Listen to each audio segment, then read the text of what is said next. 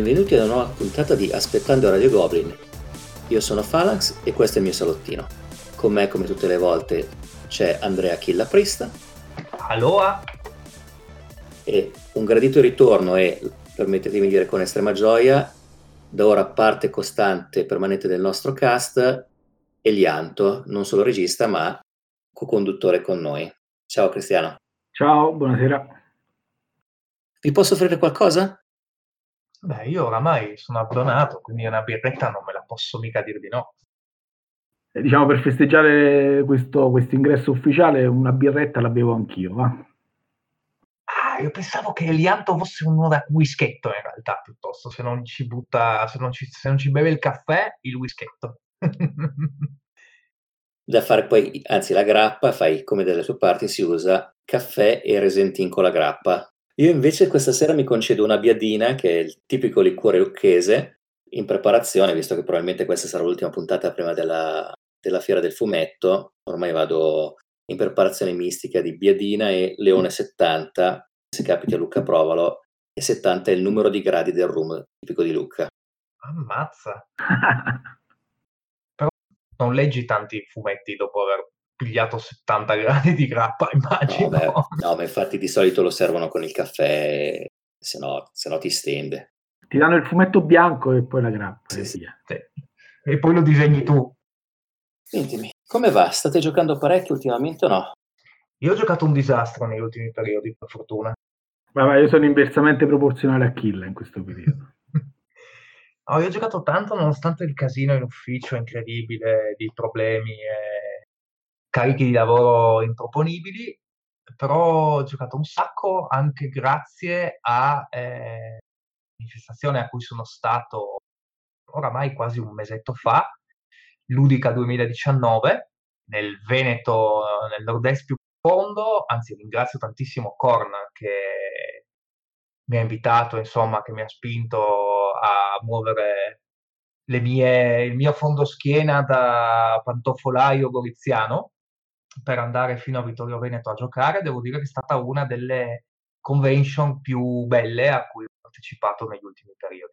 Il posto è veramente super, nel senso che è, è una specie di, come dire, un... Hai presente dove fanno le, fie- le feste dell'età? Ok? Sì. Quei, quei, post, quel, quei posti enormi, un bellissimo prato, eccetera, eccetera e grandi spazi per giocare, tanti tavoli, organizzata veramente perfettamente da tutta l'associazione che ha gestito l'evento. Praticamente c'erano varie aree tematiche, eh, c'era quella dedicata al Goblin Magnifico, c'era quella dedicata allo Spiel des Jahres, quello per i giochi astratti, per i giochi per bambini, eccetera, eccetera, eccetera. C'era un sacco di gioco libero. Oh, in sta convention alla fine tanto mi sono sparato penso un 7-8 titoli nuovi, o meglio, nuovi, un 7-8 titoli, 7-8 partite. E per primo ho provato Lama, che è il gioco quello nominato lo Spilles Iares, quello di carte di Knizia. Sì. Sì, ho ancora l'immagine di lui vestito da lama ah, nella mente che non riesco a togliere. Ma sapete che alla fine è un gioco abbastanza banale da un certo punto di vista.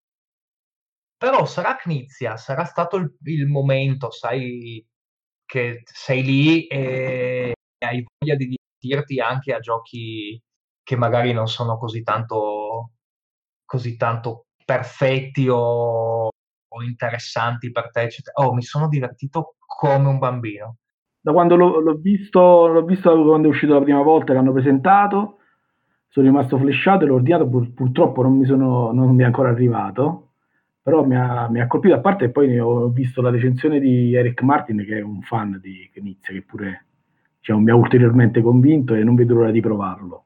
E questo che mi dici Guarda, mi conferma. Io l'ho giocato eh, spiegato da Yugal, che è un altro giudice del Magnifico, che è un kniziano di quelli convinti, anzi lo saluto, ciao Yugal. Il gioco è semplicissimo, ok? Sembra quasi banale, però alla fine, in realtà, alla fine della prima partita, alla fine della seconda, si crea un metagioco interno, si crea un, uno scontro interessante tra i vari giocatori che lo fa diventare proprio oh, bello, cioè veramente mi, mi ha proprio colpito eh, come gioco per farci due risate assieme tutti quanti e lo giochi effettivamente in 20 minuti, un quarto d'ora, insomma. Eh, devo dirvi la verità, uno dei giocatori al tavolo mi ha offerto una birretta mentre lo giocavamo, era la prima della giornata, la, la, sera di venerdì, e quindi devo dire che ha anche guadagnato punti da quel punto di vista per la zona, hai capito, per il momento, diciamo, storico in cui lo hanno fatto provare. Allora, il secondo gioco invece che ho provato è stato Crusader Kings. Me l'ha fatto provare un altro Super Goblin eh, della sala di Milano, in cui, di cui in questo momento mi sfugge il nome. Ce l'ha spiegato, ce l'ha fatto giocare. È un gioco basato sulla IP di, eh, della Paradox Inter- Interactive, che sono i ragazzi che hanno fatto appunto Crusader Kings, il videogioco il videogioco è un simulativo di eh, storia medievale, fondamentalmente, e questo qui è un gioco classico che può piacere ai veri giocatori American. Nel senso che eh, a me ha fatto impazzire, eh? vi, vi, dico la verità. Cioè, sono tornato a casa e me lo sono comprato. Ok? Però è un gioco gonfio di difetti. La fortuna è altissima, il, il controllo, diciamo, sulle cose che fai e quello che è, gli effetti sono disastrosi, devi stare molto attento a quello che succede al tavolo, a quello che fanno gli altri, eccetera, eccetera, eccetera. Fondamentalmente l'idea è quella di simulare la gestione della tua famiglia reale, con tanto di eh, figli e figli dei figli che poi andranno a prendere la tua dinastia e devi cercare di fare alla fine della partita, dopo varie, come si dice, eh, ci sono alcune tipi diversi di condizioni di vittoria, e vai a vincere la partita appunto nel momento in cui eh, si arriva o a un certo punto o a un certo anno del, de, di gioco, oppure se succedono delle cose particolari. Allora, il gioco è di una cattiveria incredibile. Devo dire la verità, la prima partita che abbiamo fatto siamo stati tutti quanti abbastanza tranquilli, nel senso che non abbiamo spinto molto la possibilità di accoltellarci e farci dei dolori. E quindi lì il gioco in realtà perde un pochino probabilmente di mordente. Come funziona? Tu hai il tuo re, ogni, ogni giocatore ha un reame del, dell'Europa medievale. Io per esempio avevo gli inglesi ogni eh, fazione inizia con un re e questo re fondamentalmente deve trovarsi prima una moglie, poi deve riuscire a figliare e nel momento in cui morirà, perché prima o poi morirà, deve avere una dinastia che gli permetta di mantenere il suo potere all'interno delle zone che ha conquistato. Perché la seconda parte del gioco, oltre alla gestione della tua plancia, diciamo, eh, fatta da carte appunto della tua famiglia, la seconda parte del gioco è gestita su una plancia centrale, una mappa del, dell'Europa, in cui vai a muovere le tue truppe, in cui puoi fare guerra agli altri giocatori, eh, in cui vai a conquistare varie zone neutrali, eccetera, eccetera, eccetera, e più ne hai alla fine, più punti hai fatto, fondament- in, in maniera molto, molto semplice. La cosa interessante qual è? È che eh, oltre a far danni agli altri, cioè attaccando e conquistando zone sulla mappa globale, la cosa interessante è che puoi anche andare a distruggere la dinastia degli altri giocatori. Questo vuol dire tipo assassinare il re o assassinare la moglie oppure fare una bribery tale che quella moglie in realtà sia, che ne so, eh, maledetta secondo la Chiesa e quindi avrà dei malus, eccetera, eccetera. Il gioco è super ambientato. Durata? Eh, non lo so, la nostra prima partita è durata abbastanza. Tre orette mm. a occhio. Vabbè, ci sta, visto il, la quantità di, mm-hmm. di Ma cose. ci sono anche tante piccole robe, no? Per esempio, c'è, c'è la peste, quindi hai una, una, meccanica, cioè una dinamica di gioco che funziona sulla peste, quindi per esempio in un, in un, um, l'idea generale qual è? Tu hai una mano di carte. Queste carte ti permettono alla Twilight Struggle di fare delle azioni. Il problema è che ogni volta che giochi una carta, il giocatore alla tua sinistra attiva l'evento che c'è scritto sulla carta. Questo evento usualmente è o un bonus per lui o un malus per te che hai giocato questa carta.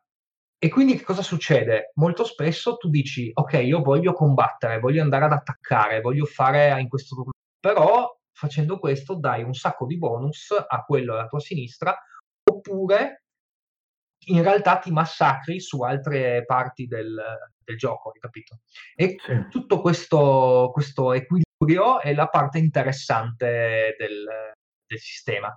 L'altra parte interessante è che ogni personaggio è ben caratterizzato, nel senso che ogni personaggio ha le sue abilità speciali. Quindi, faccio un esempio scemo.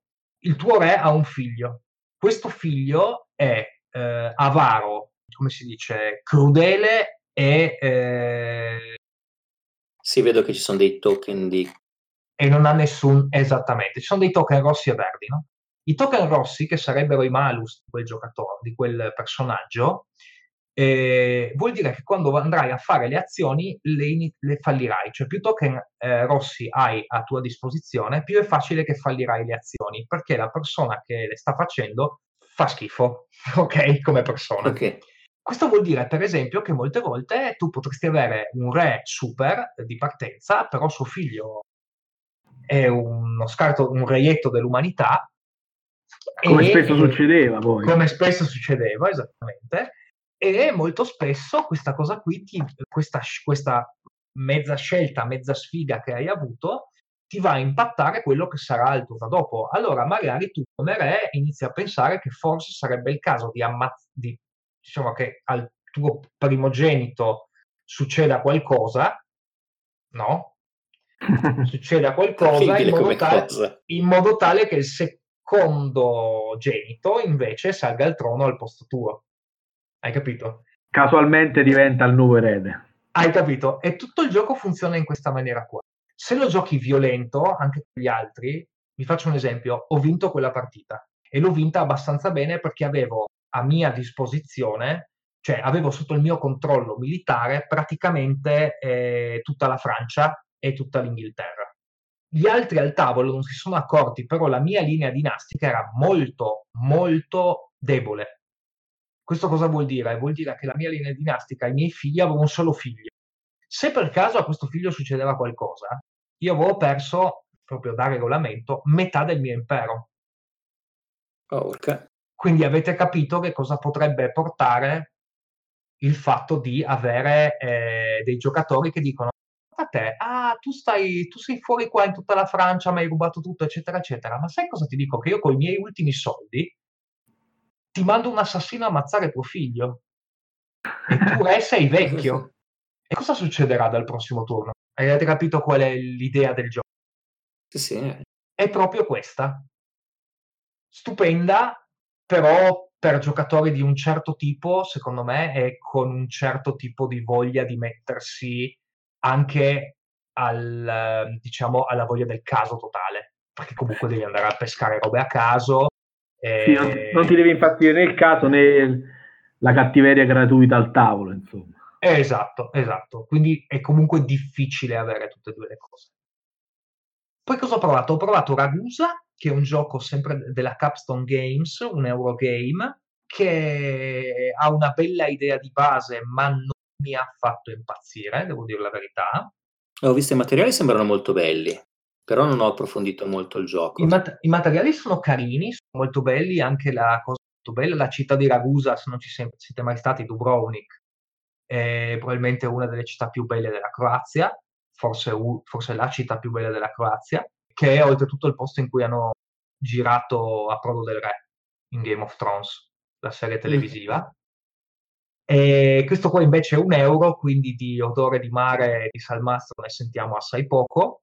Poi, allora, poi vabbè, altri giochini piccoli, leggeri, eccetera, eccetera, un sacco di gente lì sempre, con... ah, oltretutto, sempre a Ludica c'era il tavolo di Danwich, che saluto un sacco, ci siamo fermati a parlare un po' col, Dungeons, col Dunwich Mares Club, e visto che ci sono, dico solo una cosa, che ho giocato con, con Banda Exceed e non ho perso malissimo, come dicono nel loro podcast. Ma Te la sei legata al dito, eh. Ma siamo finiti che io ho perso, ma lui era a due punti vita. Insomma, cioè, molto diverso da quello che ha detto lui nel podcast del Dunwich. No, scherzo, ragazzi. Eh, Vi saluto tutti quanti grandi. Qui parte la faida e vogliamo la rivincita. Eh, io la voglio anche la rivincita perché il gioco è molto bello. Tutto. E infatti l'ho messo in lista. Eh, eh no, è bellino, è bellino. Poi oltretutto è molto veloce, più veloce di, come si chiama, di quello che c'era prima, sempre della stessa casa editrice, esatto. Io forse preferisco ancora Battle, perché è più completo, è più grosso, diciamo, come gioco, ok? C'ha più roba, c'ha più cose. Però questo qui, come gioco tipo da 15-20 minuti, tun tun tun, giochi un paio di carte, ti fai la partita, la giochi e ti diverti, ma soprattutto c'è anche tutta la parte di, di intellectual properties che è molto importante. Ma cioè, quale avete giocato? E io ho giocato Goki, Akuma. Cioè ah, quindi quello di Street Fighter, me Quello di Street Fighter, sì. E lui che... non mi ricordo, mi pare, mi pare che lui c'era Ken, forse, non mi ricordo. Che io aspetto perché qui in Europa non si trova. Mm-hmm. Ancora non ho sentito parlare di localizzazione, mi sembra anche strano. Ma infatti, anche perché comunque l'IP è fatta molto bene. Cioè, per esempio, eh, io giocavo Uma, o Gouki, non mi ricordo come si chiama, perché mi ricordo che leggevo, non so se vi ricordate i fumetti, quelli coreani che c'erano di Fighter. Mm? Sì. Quelli lì leggevo al tempo. E, e, lui, per esempio, era fatto bene, cioè faceva, fa un sacco di danni, però devi essere sempre vicino, devi essere sempre a contatto, tra virgolette, con l'altro, mentre c'hai Ryu che fa le palle, le, gli Hadouken, eccetera, eccetera, eccetera, insomma molto divertente, molto carino, insomma, il gioco sicuramente. Sì, io infatti aspetto che lo importino perché sembra che sia anche... non c'è proprio da nessuna parte? In, praticamente loro l'hanno fatto uscire in America col preordine e non si è capito se stavano aspettando un accordo per la distribuzione o altro, però in Europa non si trova. È un peccato. Comprarlo dall'America... Super... Eh sì, ti credo, poi dogana e voglia. Eh, dogana, te lo dico io interessante anche il, anche il fatto che sia molto portatile in realtà, perché tu hai una scatolina relativamente piccola con dentro tutti i mazzi e ci puoi giocare veramente, puoi farti... Ecco, è uno di quei giochi secondo me che in, in, in uno piccolo spazio veramente ti puoi fare un 50 partite e neanche accorgertene perché cambi, gli ero- cambi i lottatori, magari una volta vuoi giocare con Sagat, una volta vuoi giocare con Ken, con Ryu, eccetera, eccetera, e vai a cambiarli completamente e in men che non si dica hai fatto mille partite. Sì, poi diciamo è, è il, la, il, diciamo, il target ideale, cioè l'ambientazione è quella ideale per il gioco, perché in realtà il gioco esiste da un bel po', però avevano usato sempre IP molto particolari. Invece questo sì, è ideale per... no? Sì, diciamo, è stata proprio concepita bene sia come meccaniche integrate che matchano proprio col tipo di personaggio del videogioco. Più l'IP che è conosciutissima dovrebbe avere un grosso successo. Ma io mi aspetto che lo faccia Cosmic Group, spero, se no gli diamo adesso l'imbeccata che ho visto che loro importano molti questi giochi di carte come, come quello dei Cavalieri dello Zodiaco. Oh, ma aspetto che se qualcuno lo fa in Italia ci pensino, pensino loro. Eh, speriamo. E per finire sono arrivato in doppia cifra e poi ho aumentato nei giorni dopo e ho giocato a barrage per la dodicesima volta con le ruote umane. non imbarcate. E, e niente, ragazzi, io chiaramente, nonostante tutto quello che sappiamo tutti quanti noi che è successo con Barrage, eh, tutti i problemi della campagna, tutto la shitstorm, si può dire? Sì. sì, sì. Che è successa online, devo dire la verità, il gioco proprio merita.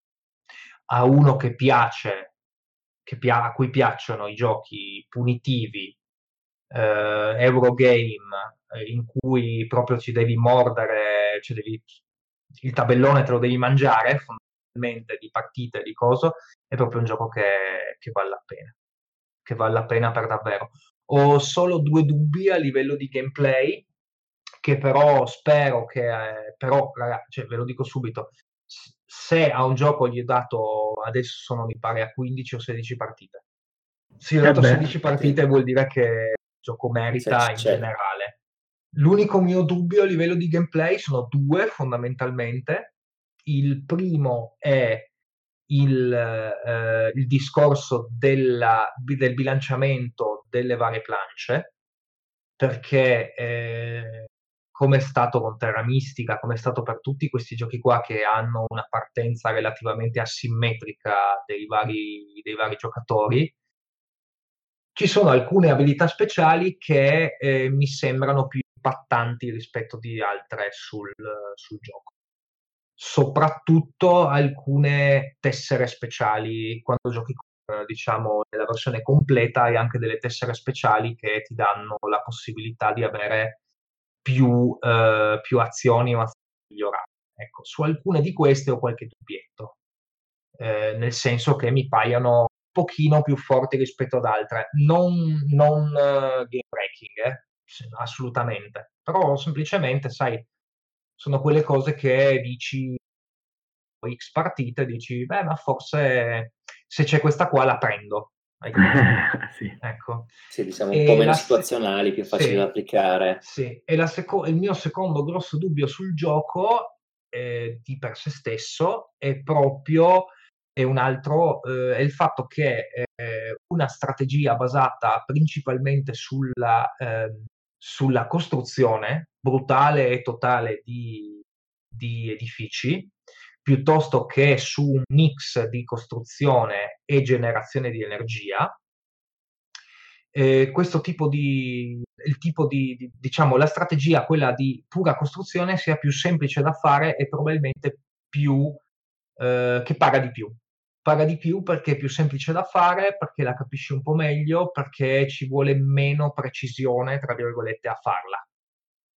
Chiaro. Eh, mentre l- la-, la, strategia ibrida, diciamo, di costruzione, che comunque è fondamentale in quel gioco lì, perché è un gioco di costruzione e di gestione risorse da un certo punto di vista, e la strategia eh, di costruzione mista, quella lì è, è un pochino più complessa da fare, perché devi calcolare un sacco di varianti al tavolo. E, e quindi vorrei sapere cosa ne pensate voi quello che è successo con Garage, visto che ci siamo.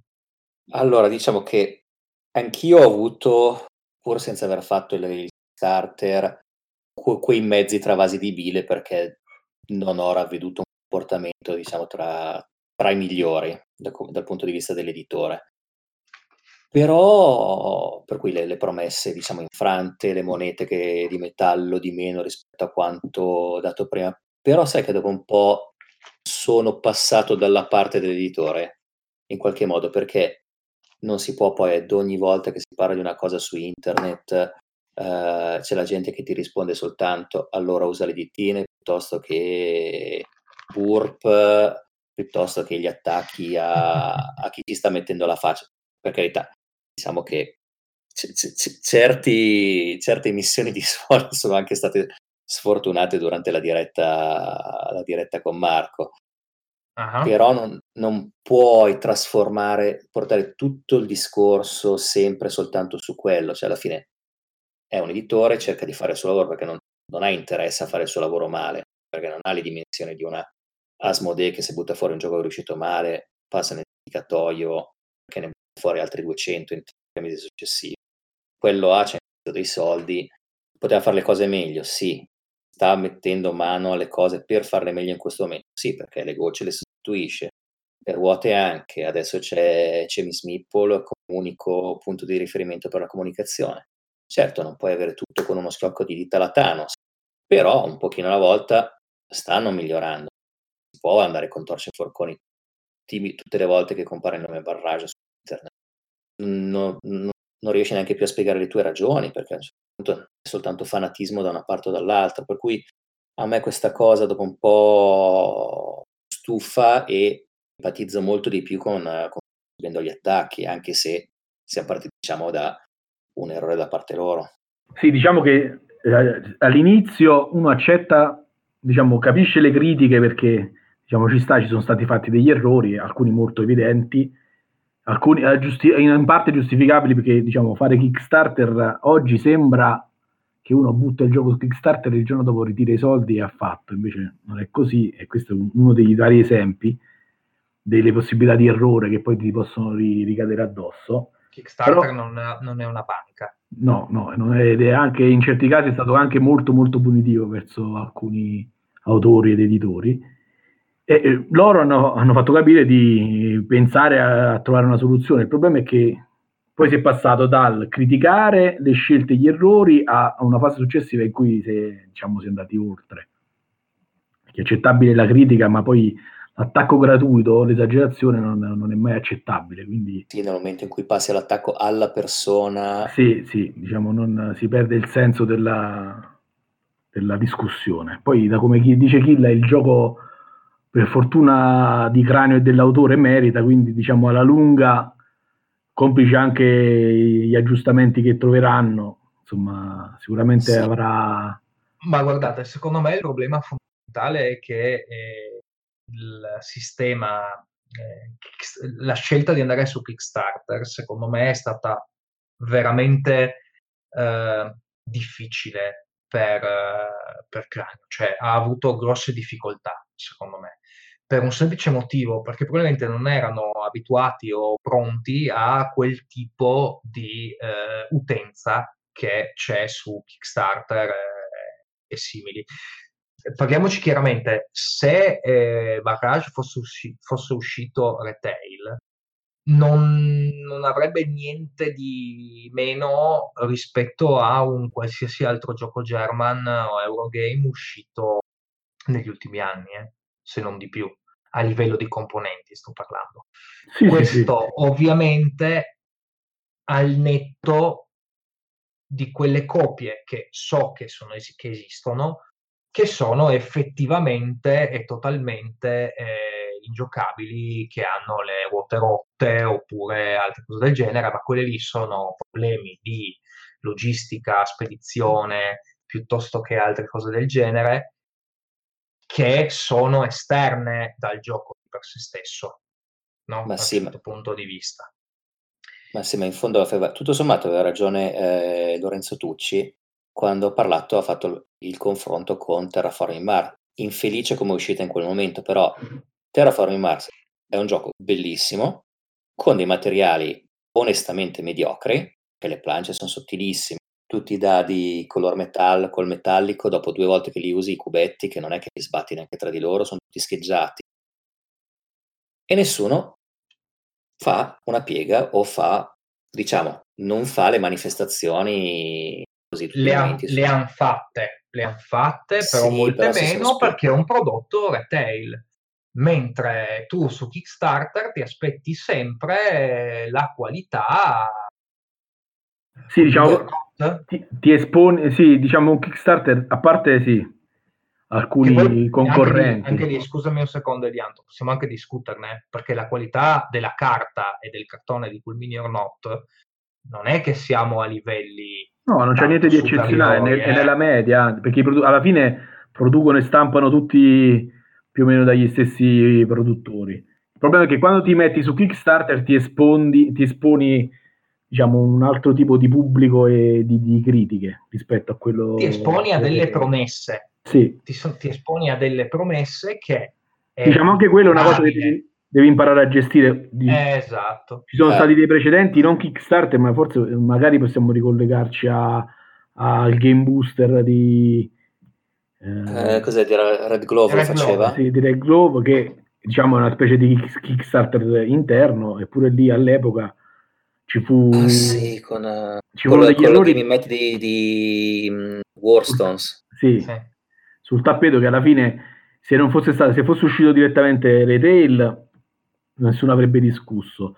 Il fatto di averlo pubblicato in un modo, presentato in un modo, rieditato in un altro, magari anche giustamente per motivi tecnici e funzionali, ha causato una serie di polemiche.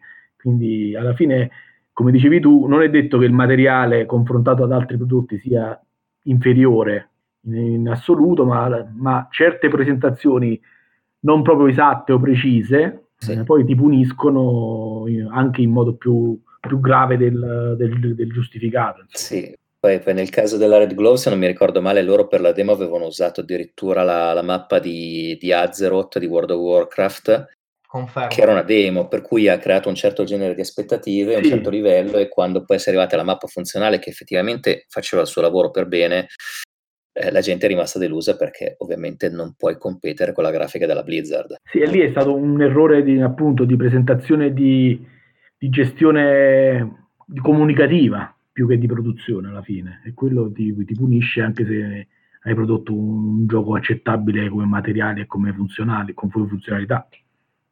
Però da un altro punto di vista dobbiamo dire anche un'altra cosa, cioè che anche il prodotto retail, adesso come adesso, e io voglio nominare l'innominabile tappezzeria,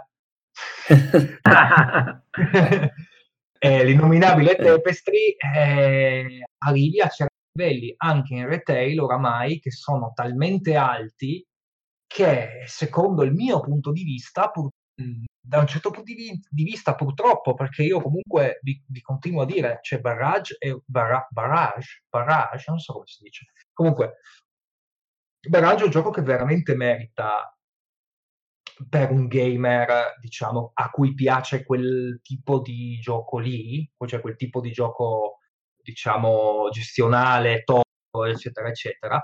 Il fatto di avere anche dei giochi come Barrage super prodotti, perché adesso possiamo ra- raccontarci quello che vogliamo, ma Tapestry è nettamente overprodotto.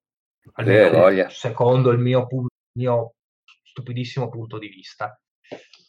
E arrivare anche a, quel, eh, a, que- a quella qualità all'interno di prodotti retail vuol dire un sacco cioè vuol dire che comunque il modello Kickstarter, e non è un caso che lo fa la Stone Meyer Tapestry, comunque si sta sempre di più spostando anche all'interno del mercato retail puro. Vabbè, devi anche considerare che, come dicevamo, come abbiamo detto varie volte, in un mercato straffollato non puoi più basarti soltanto sulla meccanica e sul gioco che funziona, ma devi sfondare anche sotto altri punti di vista i materiali e l'impatto estetico iniziano a essere fondamentali. Sì, d'altronde lo vedi anche con i Kickstarter della Eagle Griffon Games, che sono spesso quasi tutte riedizioni di roba vecchia. Hanno pure svecchiato la grafica di, di bus e ti buttano dentro il materiale dell'axe, la moneta di metallo, piuttosto che la poker chip, che una volta se andavi dal giocatore euro quasi, non dico che te le disdegnasse, però diceva che erano tutte orpelli che si addicevano soltanto a un giocatore americano. Roba in più. Sì, roba in più inutile, tanto ho quei quattro cubetti, due cose di cartoncino, mi, mi scrivo tutto con la penna e, e sono contento. E invece alla fine i giocatori, anche i classici Eurogamer, sono attratti anche da queste cose, o almeno eh, si fa leva anche su quello tanto che producono edizioni sempre più lussuose ormai di questi grandi classici. Guarda anche Brass, bellissima Comunque edizione. Age of, Steel, Age of Steel, non Bus. Chi è che l'aveva ripubblicato della, Bus? Eagle Griffin. Bus è della Capstone. Della Capstone, ecco, scusate. Che, la, che aveva rifatto appunto il Kickstarter del vecchio, del vecchio Splotter. Mm-hmm ho visto la mappa recente comparata, la mappa di quello nuovo comparata a quello vecchio, leggibilità alle stelle, molto più attraente. Insomma, cioè, c'è un lavoro non male perché hanno capito comunque che è una, un punto su cui fare leva. E non gli do torto, che non fa, fa piacere avere una cosa bella sul tavolo, leggibile. Eh Poi no, certo, Sto, Meyer ne approfitta anche perché lui è una macchina da hype si può discutere sulla qualità dei giochi, ma il suo lavoro da produttore di giochi e da venditore soprattutto lo sa fare alla grande. Beh, guarda, guarda il caso di, di, Wingspan, no? Che da essere una, una, cosa, diciamo, negativa, tra virgolette, il fatto che la produzione era inferiore alle, alle richieste e quant'altro, l'hanno rigirata come una, come una nota positiva per le produzioni successive.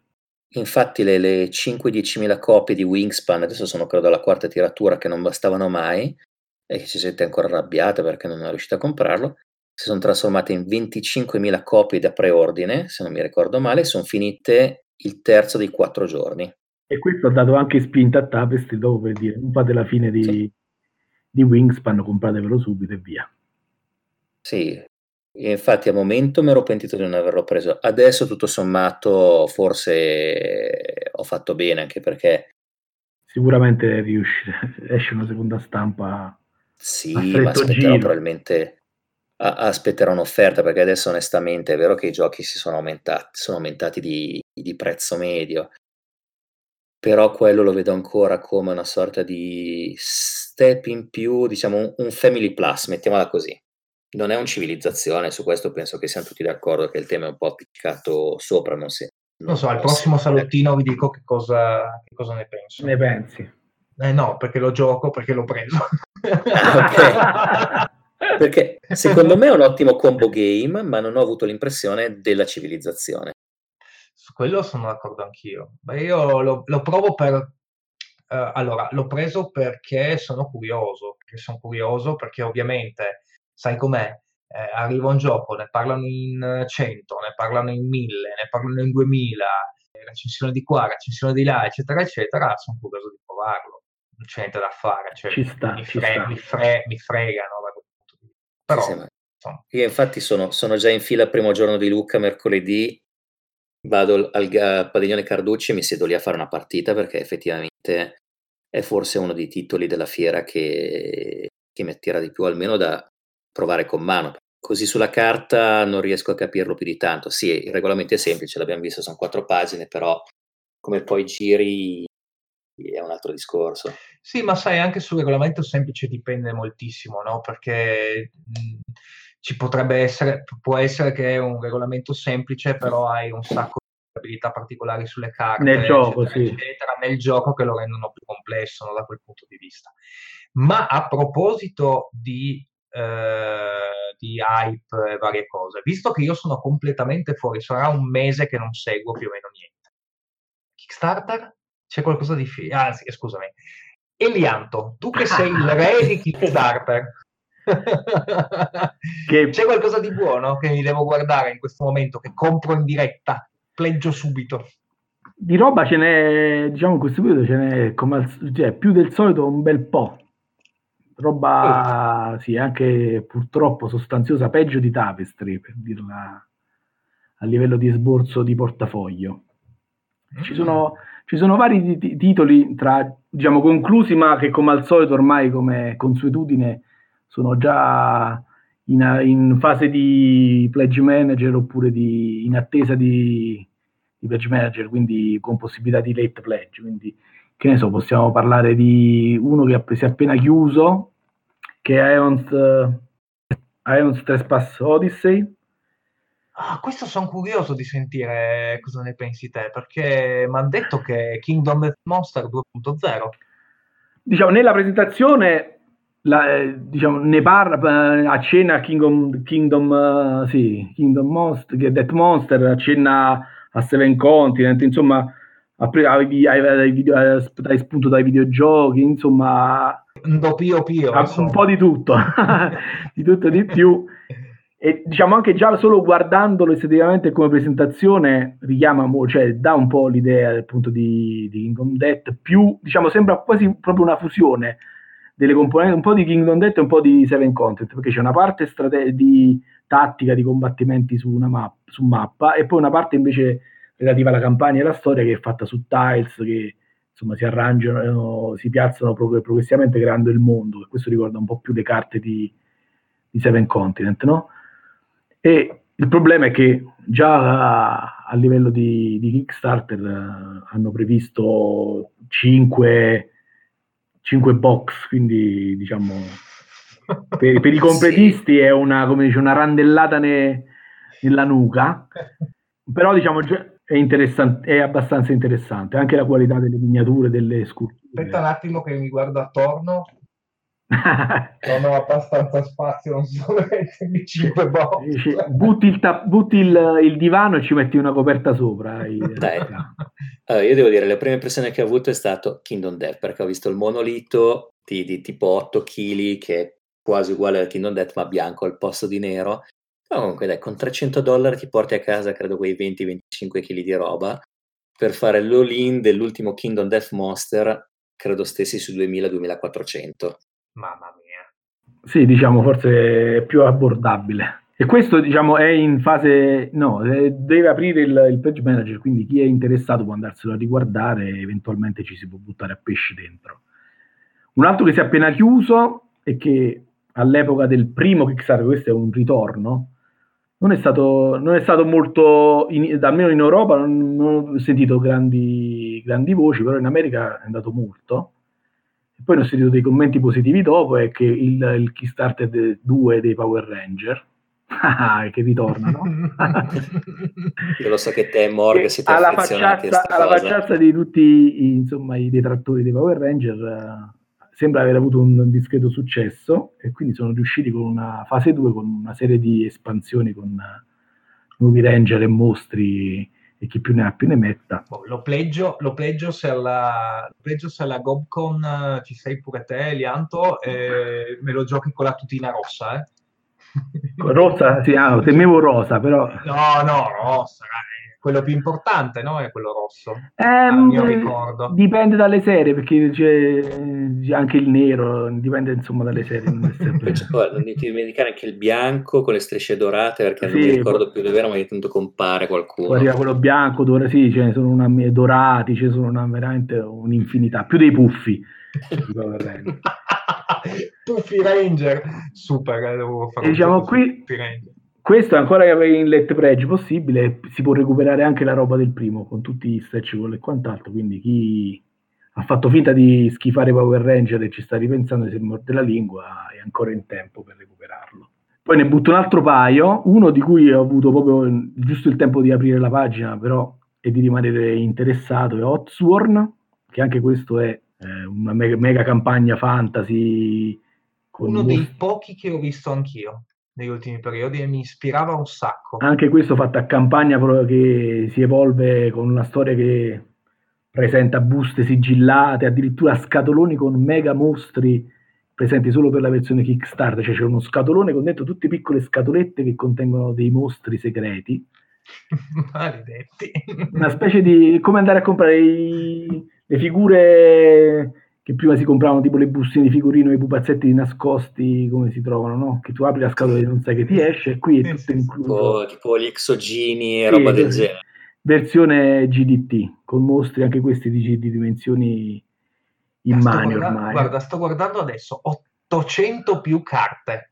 Sì, una roba anche questa... 140 carte grosse, cubi, 45 dadi, mazza, oh, di tutto dentro. Hanno fatto accordi con le agenzie immobiliari per farti comprare la casa sì. più grande. eh, mi, mi, tocca, mi, tocca, comprare un garage e sì, metterci un, dentro tutti i giochi. Un tempo già esatto. si diceva che le ditte di, di dolciumi erano accordi con i dentisti, adesso le ditte di giochi hanno accordi con sì. le agenzie immobiliari. Con, con il real estate. Sì. Ho detto un giorno toccherà costruirsi la casa con le scatole dei board game. In America, questo, mi sa che lo pleggio. Sicuramente qualcuno in America lo farà prima o poi. La prima casa fatta di cartoni, cartoni dei Kickstarter. Beh, io per, adesso eh, devio dal discorso a caso, so per certo per dire che in America ci sono molti gamer, quelli che hanno mille più giochi, eccetera, eccetera, eccetera, che hanno aperto delle, chiama, delle assicurazioni particolari per i giochi da tavolo. Eh, mi immagino. Beh, non mi stupisce che diventa un bel investimento. Hanno, hanno, sì, hanno delle, praticamente hanno tipo, non so, una casa o il basement del, della casa completamente ripieno di giochi, eccetera, eccetera, e lì praticamente c'è una lista di tutto quanto e fanno l'assicurazione ai giochi contro eh, il, flooding, il flooding piuttosto che un possibile incendio, piuttosto che altre robe del genere. Il problema è che se c'hai dentro giochi ultra rari, Kickstarter exclusive tipo 8 o simili, anche se ti sbrucia la casa e c'è l'assicurazione, non li puoi riavere, a meno che eh. non ti venga in aiuto la Camon stessa con la Time Machine. la Time Machine! Però devi essere solo in America, perché se stai in Europa è finita. Hai visto che gancio? Che, ga- che super, veramente. Io, io, non so se hai visto il, il, il, preventivo totale delle spese di spedizione della Time Machine, tipo se pigliavi quello con Rising Sun 8 e non mi ricordo più qual era il terzo, e, e se in Nuova Zelanda ti costavano tipo 400 dollari solo le spese di spedizione. Sì, diciamo, tanto vale che prendi l'aereo e ti eh, prende e ritorni, più, più, o meno. Sì, sì, batto tutti in valigia, pago l'extra e ho speso di meno. Mi pare che un backer, un backer eh, tedesco ha scritto una cosa del genere nei commenti, tipo che gli conviene piuttosto prendere un viaggio e fare una settimana a Hong Kong o in America dove, dove hanno il, il magazzino e, e prendersi i giochi a manina e riportarseli indietro in aereo. Il problema è che questa roba è, diciamo, solitamente sono roba, diciamo, due o tre scatoloni, quindi alla eh. fine pure così diventa eh. dura.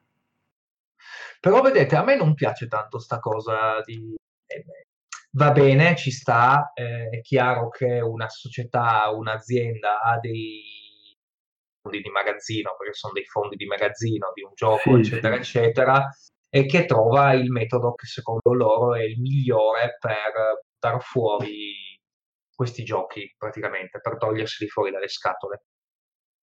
Ci sta anche il fatto che in teoria questa rewind machine è fatta anche per eh, fare le soundtrack, eh, se non mi ricordo male, c'era tutto quel discorso lì di fare delle cose collegate ai giochi, gli artwork, queste cose qui. Va benissimo tutto, però per me sinceramente è un po' troppo una deviazione rispetto a quello che è la filosofia, tra virgolette, del Kickstarter. Però... Diciamo come al solito loro sono, se la sanno giocare alla grande ormai, quindi sono riusciti a usare il mezzo anche per svuotare il magazzino.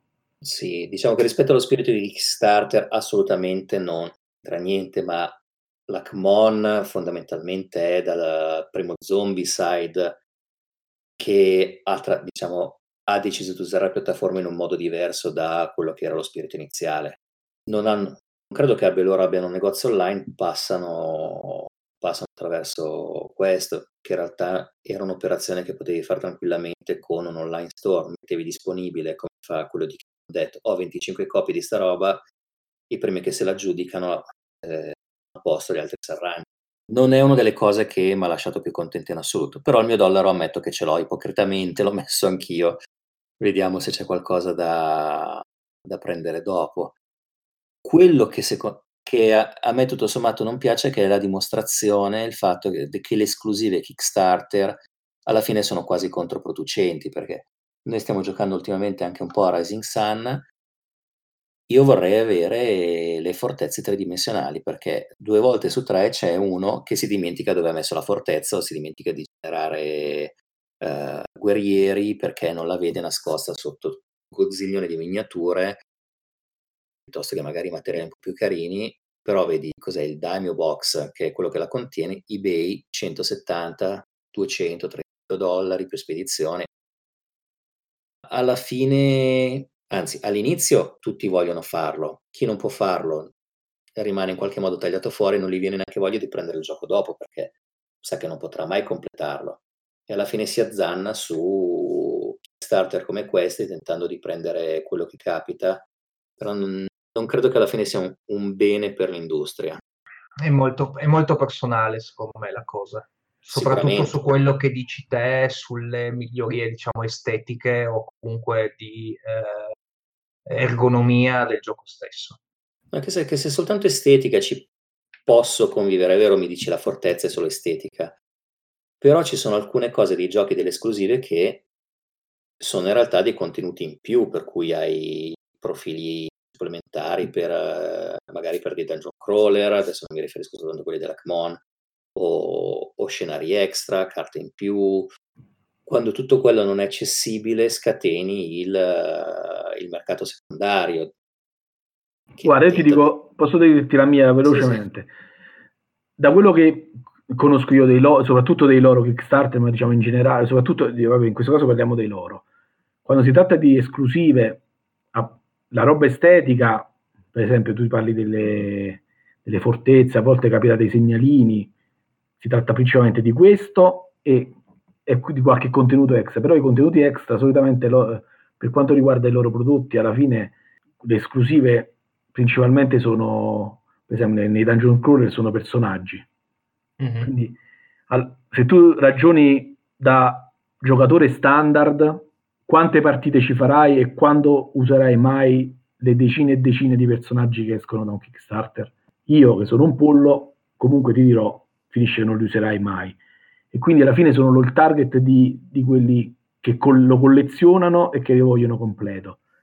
Bene o male, quasi tutte le espansioni che fanno ne- all'interno dei loro Kickstarter sono, finiscono sul retail. L'unico obbligo loro, cioè l'unico metodo che loro ti danno per comprarlo durante il Kickstarter è che dentro ci aggiungono tipo un pe- una miniatura, un pezzo, tipo come hanno fatto anche per uh, Mythic Battles della, della Mythic, no? Sì. Stesso, stesso, concetto, fanno un'espansione, te la vendono anche lo, quella sul Kickstarter, per invogliarti a farlo durante il Kickstarter, dentro l'espansione c'hai un pezzo esclusivo, che però alla fine quanto ti impatta sull'espansione in assoluto? Meno male, veramente, alla fine onestamente si può dire poco. No, quello, quello sicuramente, diciamo che mi dà meno fastidio magari la posa alternativa. Adesso guarda. Io ci guardo, guard... ti volevo, scusami, chiudo sì. con una nota positiva. Quello che a me non piace molto di, di, del mercato, di questo mercato del Kickstarter è, è il, l'effetto di, del mercato secondario. Ovvero tutti quelli che, diciamo, la cosa è molto calata perché all'inizio si vedono delle cose sconvolgenti, cioè si vendeva roba, roba, a prezzi allucinanti, adesso già un po' meno perché la gente conosce e sa che quando gli serve se lo va a fare su Kickstarter, quindi sono veramente pochi quelli che, che comprano dopo a prezzi assurdi. Una situazione del genere aiuta anche a far capire che diciamo, se non lo prendi subito, forse c'è il rischio di riuscire a ricomprarlo in un secondo momento oppure in una seconda ristampa quindi alla fine ammazzi l'unica parte di mercato che veramente non ha senso di esistere, ovvero quello di chi ci fa 300-400 dollari su, su, un gioco su eBay. E detto questo, io vi odio perché, e adesso gli do anche le prove. Hai pleggiato. Ho, ho appena pleggiato. Oh, detto me. Maledetto ecco, me. Come? Non hai pleggiato il nuovo Giovanna d'Arco della Meet Games? Sai che io difficilmente, eh, molto difficilmente, pleggio versioni 2.0. Ma questo è 1.5 mia... però, eh? Eh,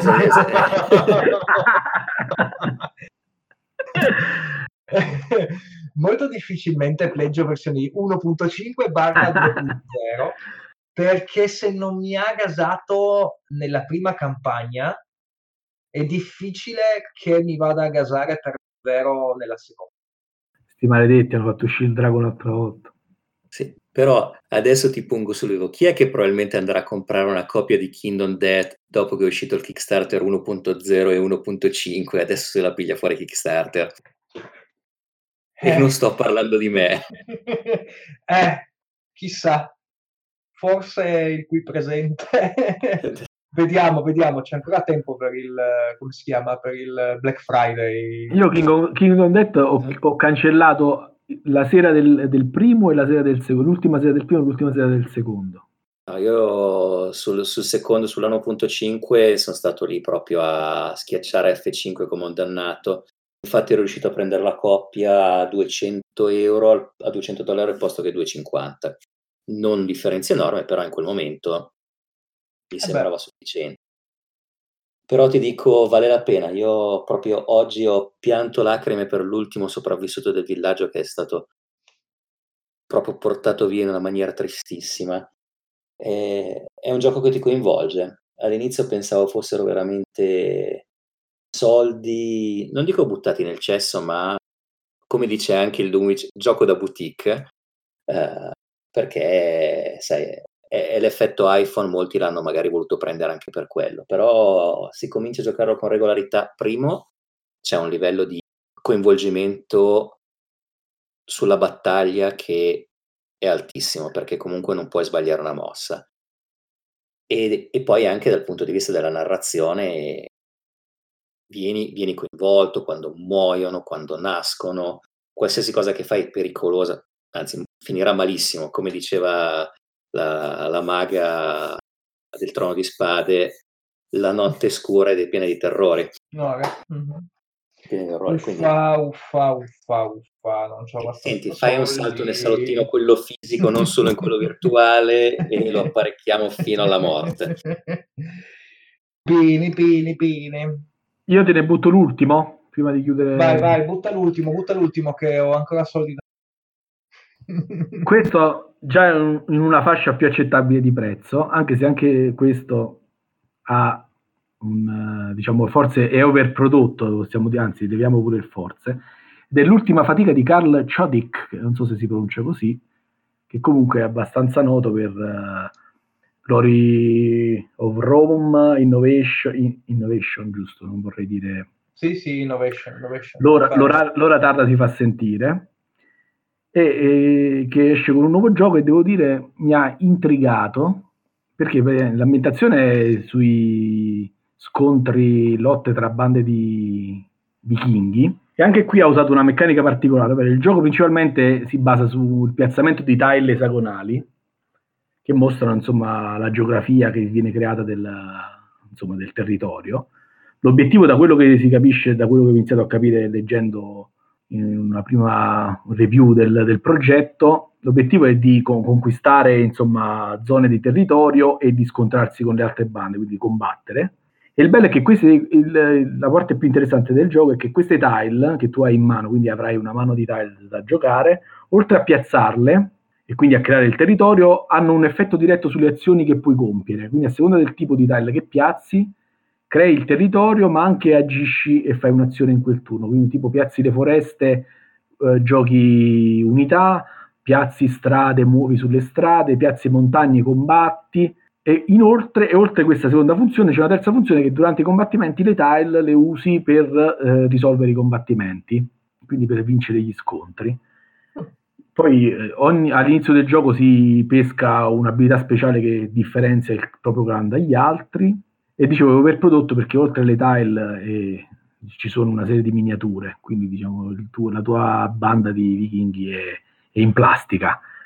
eh. Però vedo che il prezzo comunque è abbastanza onesto perché cosa stiamo sui 55 dollari? Sì, quindi diciamo è, una, è una fascia diciamo già più accettabile ed è molto interessante, diciamo, l'autore ha un, ha un buon pedigree, le meccaniche che si, che descrivono il gioco sono curiose. Cosa, il fatto quando si usano dei, dei, delle, delle, risorse tipo le carte o in questo caso le tile per fare più cose è sempre interessante da capire, da, da gestire. Quindi...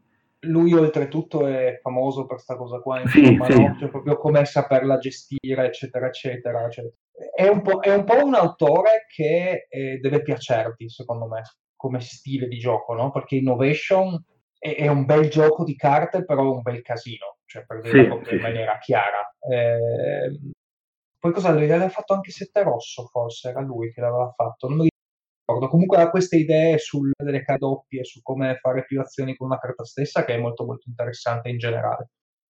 Sì, sì, sì. E quindi io lo consiglio perché a me andatevela a guardare, magari vi incuriosisce, vi buttate a pescetto anche su questo Kickstarter.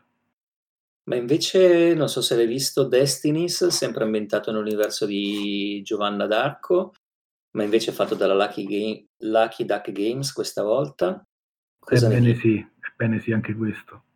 È interessante. Senti la tristezza, senti la tristezza. Perché grafica bella, però io non sono convintissimo. Cioè, mi, mi intriga, ma ho tanta paura che sia poco più di un libro game interattivo. Ho visto un paio di cose interessanti sulle meccaniche dell'avanzamento di, dei personaggi come skill, per cui vai ad acquistare token che ti danno le soglie di successo, piuttosto che la parte di scan dei QR code che abbiamo già visto in uh, Chronicles of Crime, appunto lo stesso sviluppatore per cui ha già esperienza in materia. Non sono sicurissimo sul, uh, su quanto poi possa essere profondo lo sviluppo della storia. Però sai, quel pledge da 80 dollari dove ti porta a casa comunque due o tre scatole di, di roba e comunque parecchie ore di gameplay, sono sempre lì che mi dicono comprami, comprami. Intriga. Infatti per ora il dollaro c'è, poi tanto ho visto che si può fare l'upgrade del, del livello di pledge anche in pledge manager, per cui non mi sono preoccupato per il Ormai, ormai con, hanno capito finirà che, con gli euro, finirà che con gli euro messi così, proviamo le cose, ti compri un Porto Rico, eh. Mi hai rubato. Io stavo per dire addirittura che con a furia di euro al fine anno ti compravi un gioco da 80-90.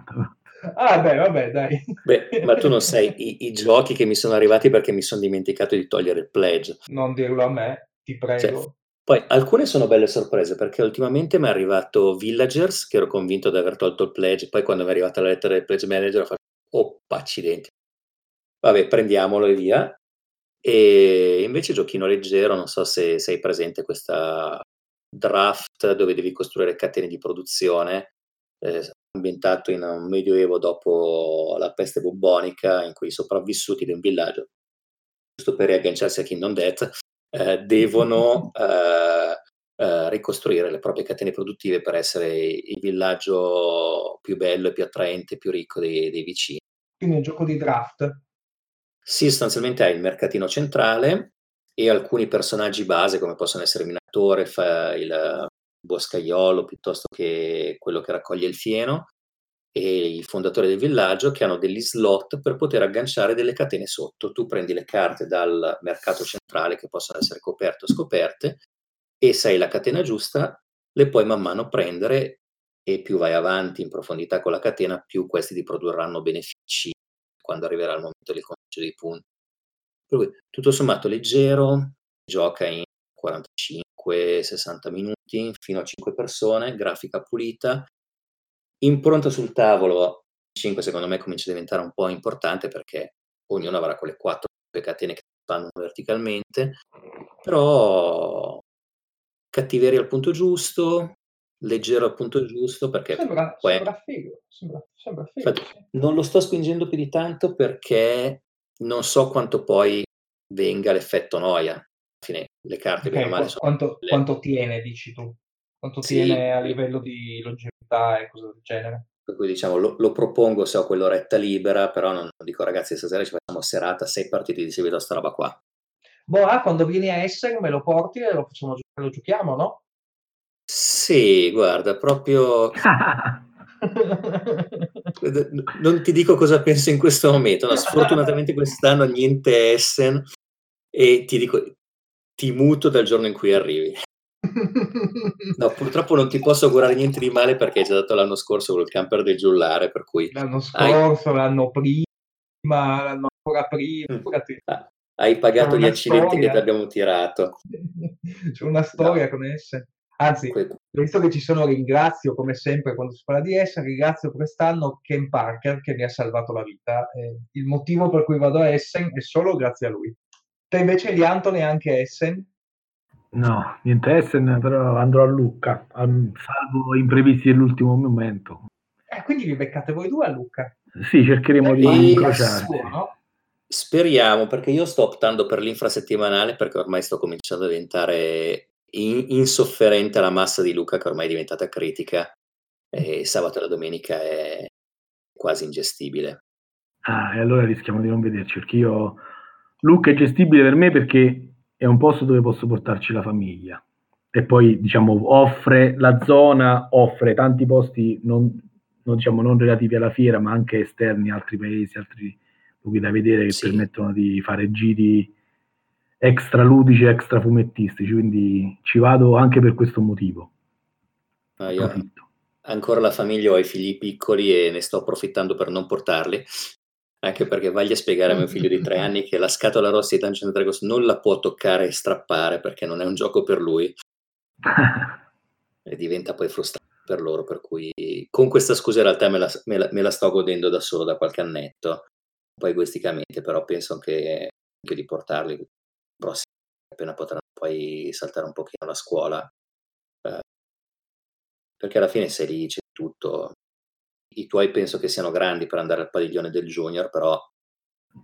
Sì, quello sì, no, il mio figlio già solo la prima volta c'è stato già solo per i vari cosplay di Star Wars, uh, diciamo, ha provato già solo per quello, quindi già solo fare il giro e guardare mm. tra le mura, i vari personaggi che si incontrano, gli fa passare la giornata abbastanza allegramente. Merita, insomma. E allora a questo punto chi va al sabato e la domenica, quando vede Lianto, lo fermi e fate due chiacchiere con lui, no? Anche con me se mi vedete in giro, ma... Certamente. Tranquillamente, perché se non sbaglio la compagine dei Goblin comunque è abbastanza nutrita, dovrebbe esserci anche Christian della, della Tunnel Goblin di Moretta che sta lì qualche giorno. Penso anche dovrebbe Pennuto, ci sarà sì. sempre Pennuto, quasi sempre passa anche a Lucca.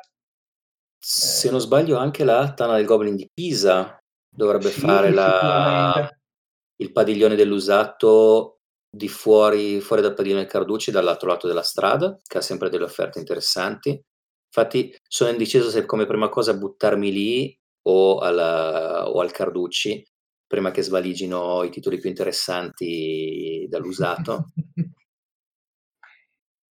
bini, bini, bini. Eh, eh, altra cosa che te invece fai che hai giocato negli ultimi periodi? Allora, noi siamo finalmente riusciti ad arrivare alla fine della campagna di Pandemic Legacy. In realtà finalmente non ci siamo arrivati in maniera pesante, siamo arrivati belli gasati, contenti, però dopo comunque abbiamo messo 18-19 partite e si è sentita leggermente la, la stanchezza. Infatti adesso stiamo dando un pochino di pausa prima di cominciare la season 2 anche perché da quanto ho capito è leggermente più complessa perché ti costringe a rivedere le tue conoscenze su Pandemic. E stiamo cercando di smaltire lo scaffale della vergogna che ahimè si è accumulato di fin troppi titoli, si è ingrandito in maniera esponenziale. Uh, per cui stiamo provando un po' di cose, io avevo già provato Root, l'ho, l'ho sottoposto, li ha frustrati tutti, ma è stato quel grado di frustrazione bella per cui lo rivogliono giocare perché non hanno capito un accidente alla prima partita, come tutto sommato è normale perché non puoi vedere quello che fanno gli altri per capire come impostare la sua strategia, non dici, ah, quello ha craftato, lo faccio, lo faccio punti, non funziona allo stesso modo. Allora vogliono man mano provare, scambiarsi le fazioni. Ho trovato una buona energia al tavolo a proposito. Un po' più difficile invece il rapporto che ho avuto con Kanban perché è stato il mio prima lacerda e la prima partita che abbiamo fatto abbiamo sbagliato le regole, perché non dovete far scrivere regolamenti alla cerda, almeno gli fate scrivere gli appunti a lui e poi li fate scrivere a qualcun altro che sa spiegare. Non, uh, un regolamento scritto personalmente al limite del non dell'incomprensibile, ma del troppo arzigogolato. Tanto che sono andato su BBG, scaricato la guida a fumetti, ce la siamo riletta. Ah, sì, ed è dieci volte più chiara. E non è il mio genere, però non mi è dispiaciuto giocarci. Effettivamente è abbastanza tematizzato, stretto, perché comunque ti rubi abbastanza gli, gli spazi, anche perché hai soltanto più o meno per descriverlo è questo gioco dove devi produrre auto e migliorare nel design ed è un worker placement con una particolarità hai un solo lavoratore ed ogni spazio produttivo che sono la logistica, il design, la produzione, ha soltanto due spazi. Il sogno della Fiat, insomma.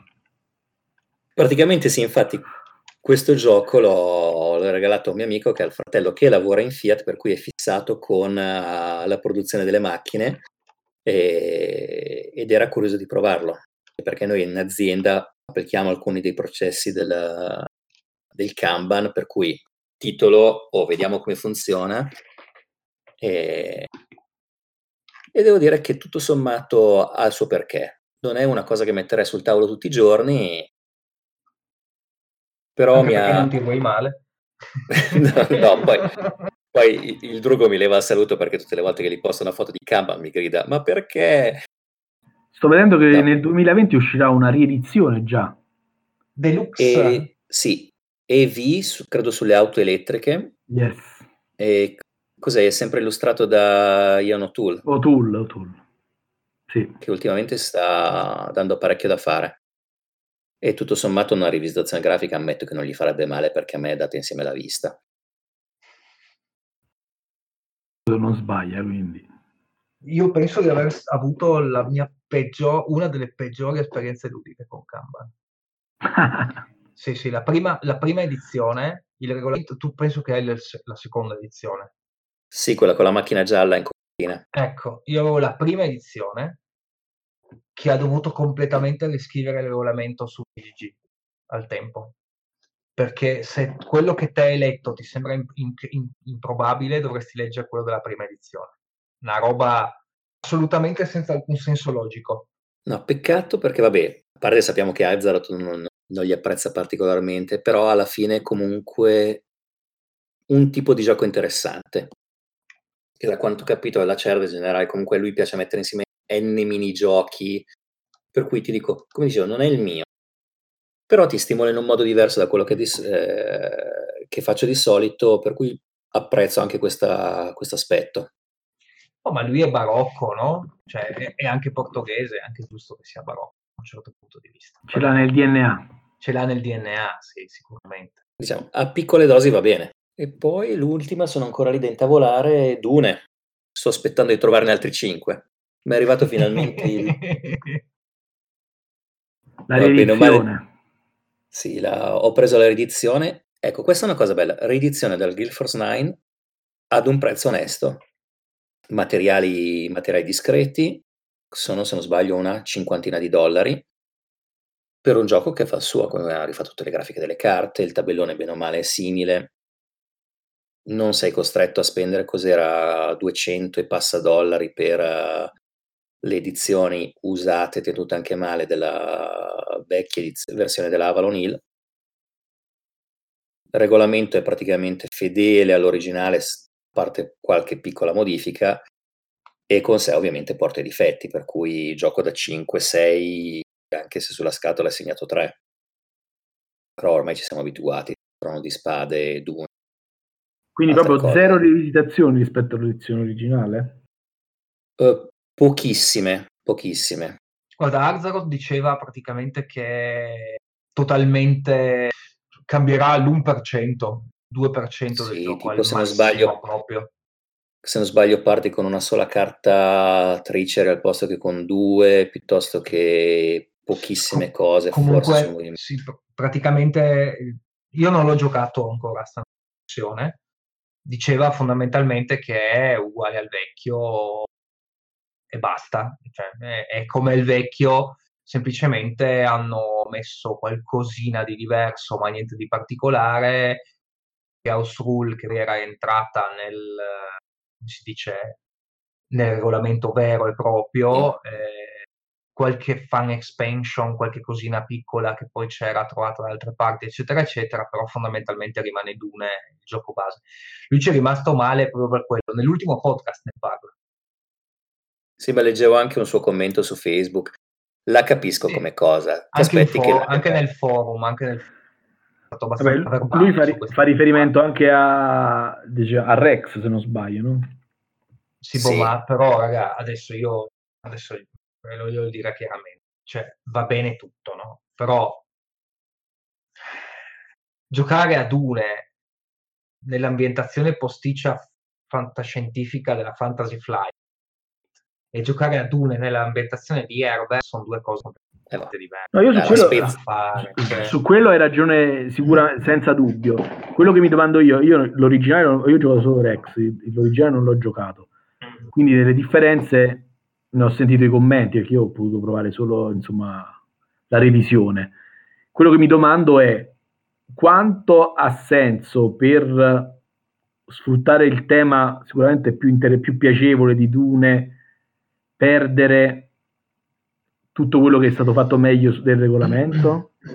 Sono d'accordo. Eh, cioè alla fine non vinci in nessuno dei due casi perché evidentemente il regolamento del Rex non lo potevano utilizzare perché era della, della Fantasy Flight. Sì, che, che, oltretutto se non mi ricordo male o era andato in causa o comunque Herbert e la famiglia non volevano più dare niente alla Fantasy Flight, per cui non è che... No, in potevano... generale... Eh, sì, in generale, cioè in generale, dare diritti non davano diritti a nessuno per niente, cioè videogiochi, giochi da tavolo, mm. qualsiasi cosa, per un lungo periodo la famiglia di Herbert non ha voluto dare questi diritti dell'opera di Dune a nessuno.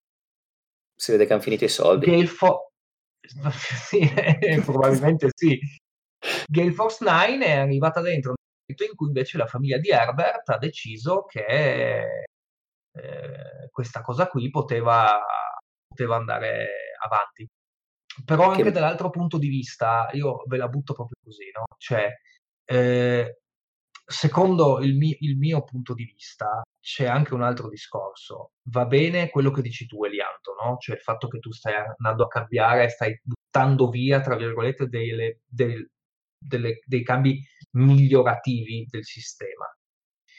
Però la realtà è che se io, mh, se il, il pubblico che voleva Dune e che non voleva spendere 250 dollari o 150 euro, quanti erano per quello con il furmone e la scatola arancione della Avalon Hill, secondo me non voleva Rex, eh, voleva Dune. Però posso farti una domanda? Sì, sì. Questi che volevano Dune, quanti l'avevano giocato?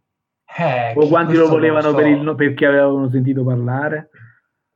Questo non lo scopriremo lo ora che arriveranno le recensioni e. Esatto, però quello che posso dirti per certo, però questo è un punto importante, quello che posso dirti per certo è che per Dune...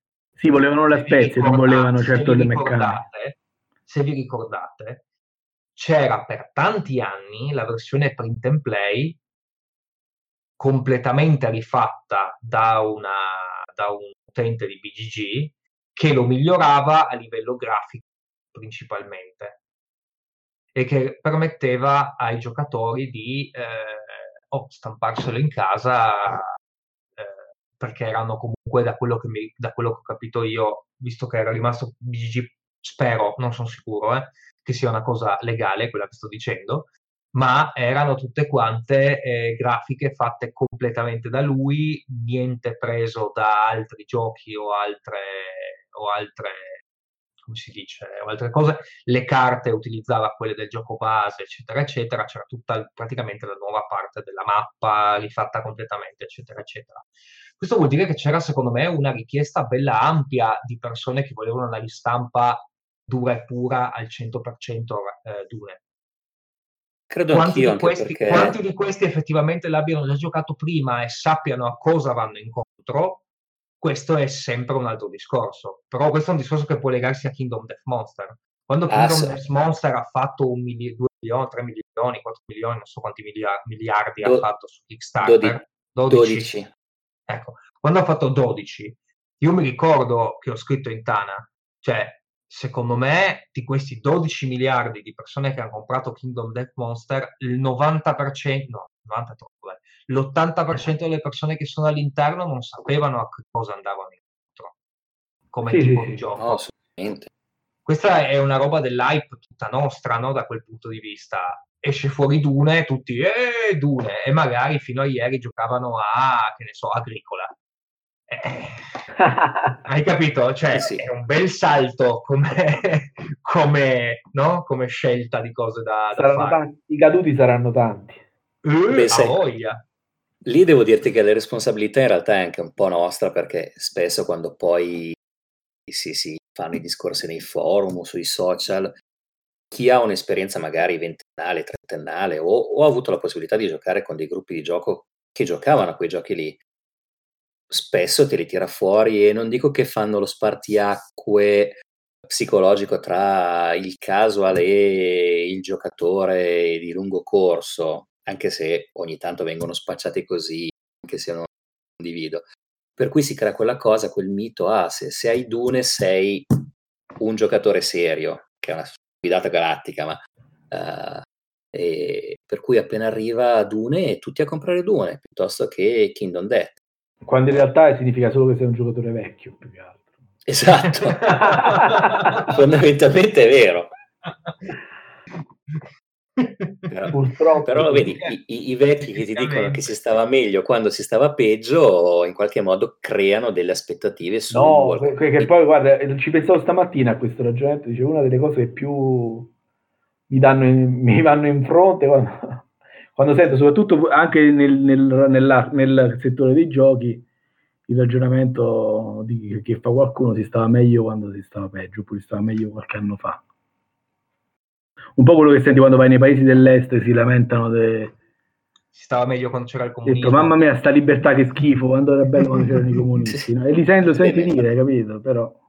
Beh, ma infatti sono- lo vedi con giochi come HeroQuest, che fondamentalmente io ce l'ho.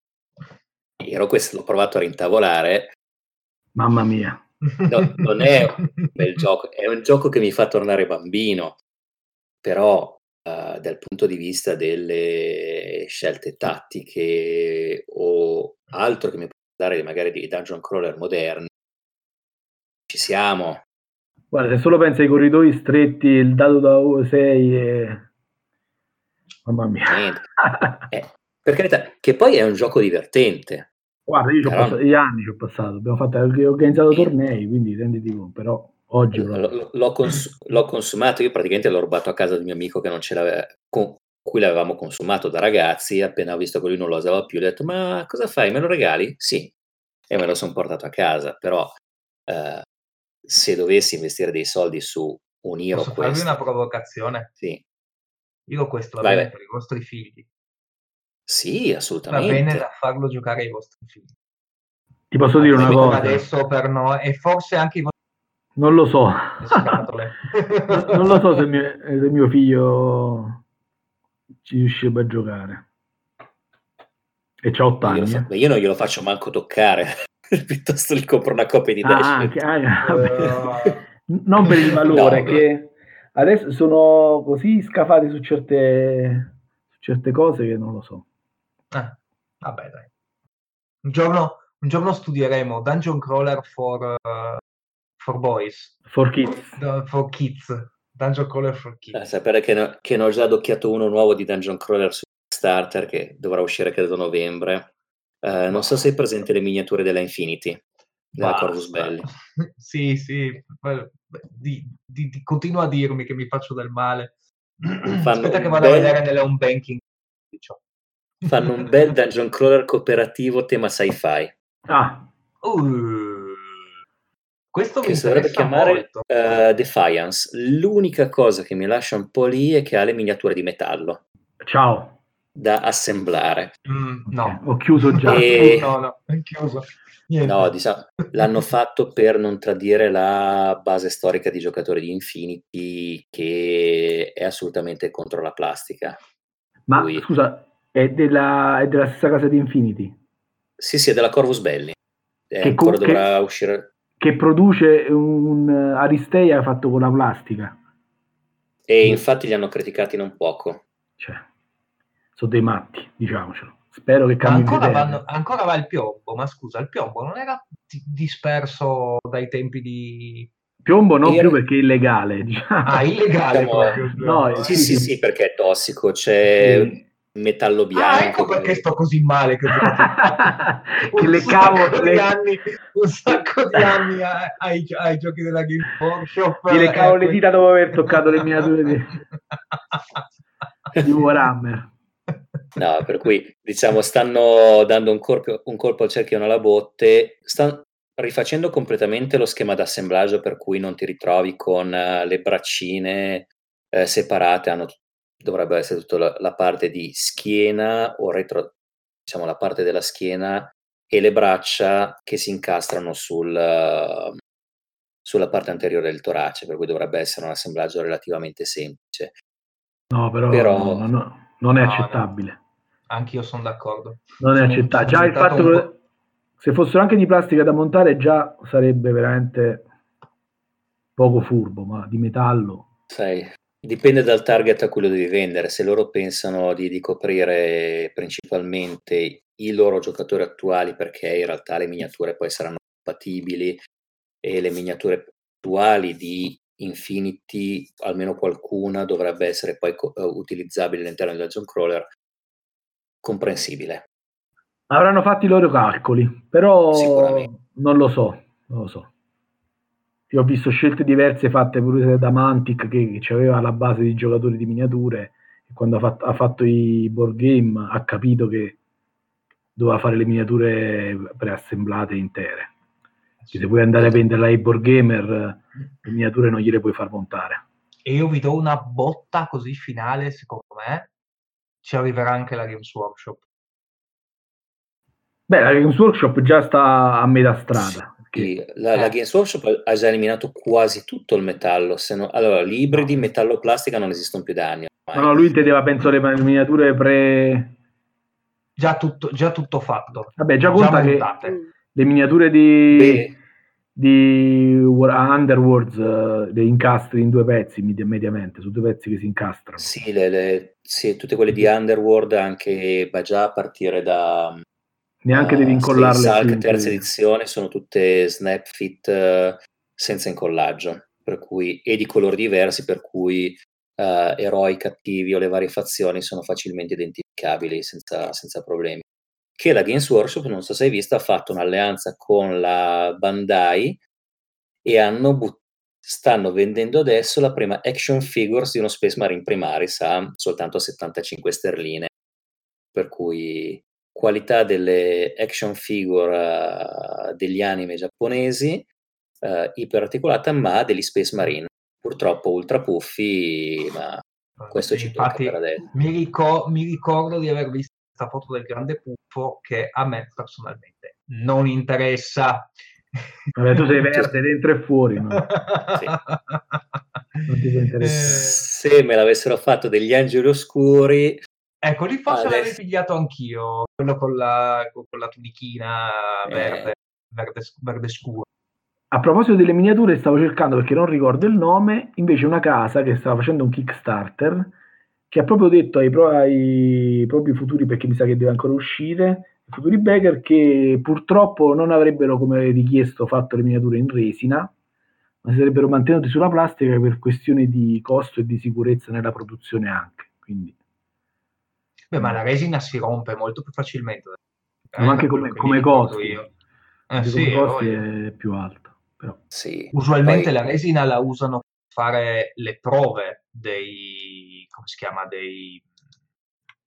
No, perché comunque per i modellisti e per chi gioca di miniature sicuramente esce un prodotto di più rifinito e più dettagliato, però... Con la resina? Sì. Sì. sì, sì, assolutamente.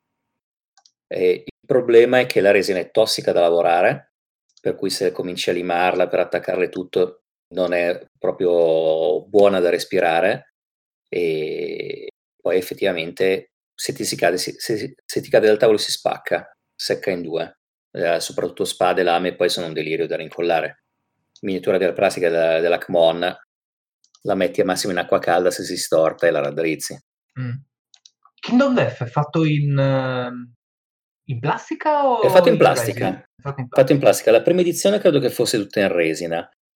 Poi, se non mi ricordo male, nella 1.5 forse avevi l'opzione per la resina tra resina e plastica. Io ho la versione in plastica, ma il dettaglio comunque è estremamente alto.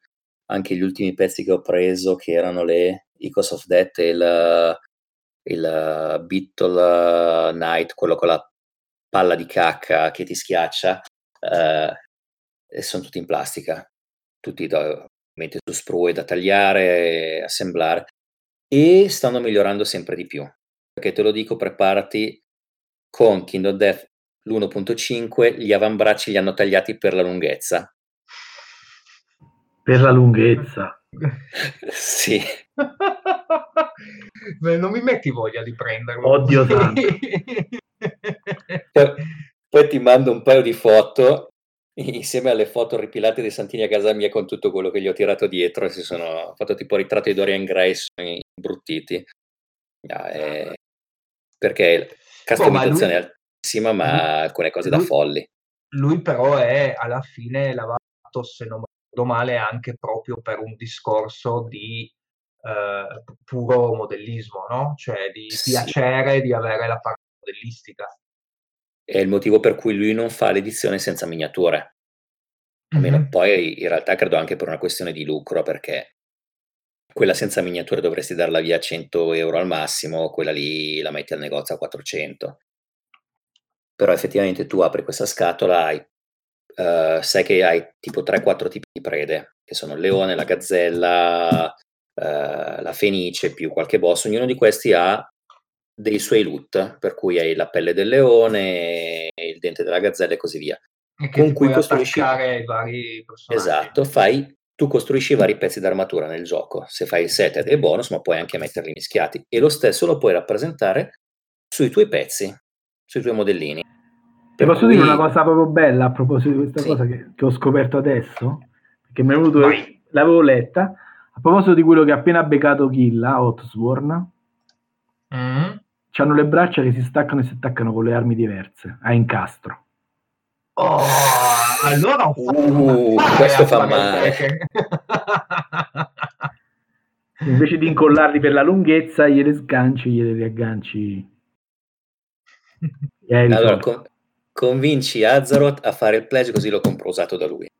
Non penso che non ci sia bisogno di convincere. Eh. da me. Sai che alla fine questi giochi qua mi frego sempre. Li piglio, ma poi me ne dimentico. E dopo un po' decido che non fanno più. Guardate, guarda, vi dico sta cosa qua. C'avevo, c'ho del, del, del, mobile con i giochi con Batman, che adesso li conto da qua, 1, 3, 4, 5, 6, 6, sì, sono 6 scatole. E li, li, guardo ogni tanto, l'ho, gioco, l'ho, giocato poco in realtà, meno di quanto si merita, si merita il gioco di essere giocato. E lo guardo e ci dico, ma io cosa cavolo me ne faccio di queste sei scatole di Batman nella mia vita? Sinceramente. Ho la stessa sensazione con uh, Shadow of Brimstone. Che sono oh, ma, vabbè, però tu lì sei arrivato a livelli abominevoli. Non ho fatto l'ultimo Kickstarter, sono bravo. Sono aia, aia, te ne pentirai. Ho fatto solo, tra un, ho po', fatto tra solo un, pa- tra un mesetto due. te ne penti. Dai, ho soltanto tre core, credo sette espansioni grandi più una decina di chili di plastica.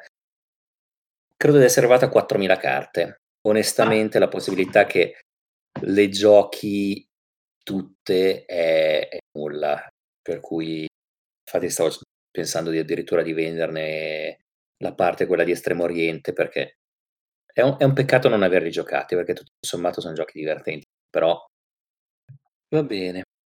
Ragazzuoli, io quasi quasi Massimo. andrei un attimino sì. a dormire. Che... Io ho un aereo domani, quindi appoggio. Ah, è vero, è vero, è vero. Va bene. Allora, grazie a tutti di essere venuti. Elianto, chi di te? Sì, io approfitto per ringraziare dell'ospitalità a Fal il suo salottino e ricordo a tutti quelli che ci ascoltano che vi potete mettere in contatto con la nostra redazione la, tramite la mail podcast.goblins.net oppure tramite il forum della Tana dei Goblin e la pagina Facebook di Radio Goblin. Tramite il sito potete sempre recuperare tutte le puntate di Radio Goblin aspettando Radio Goblin e potete farlo certo anche utilizzando i programmi di gestione podcast più comuni e per chi già lo usa per la musica sfruttare altrimenti Spotify per seguirci o per recuperare vecchie puntate. Detto questo penso che abbiamo detto tutto e eh anche sì. di più. Esatto. Spotify è molto comodo oltretutto. Sì, sì, sì, e poi diciamo, tra una canzone e l'altra è un bel podcast ti spari un podcastino. Bene ragazzi, buonanotte, Bene. grazie mille della buonanotte, grazie di averci ascoltato. E, e grazie della ospitalità. Grazie a voi e grazie di nuovo a Elianto che d'ora in poi sarà in pianta stabile con noi. Buonanotte a tutti. Notte. Ciao. Eh, notte, ciao.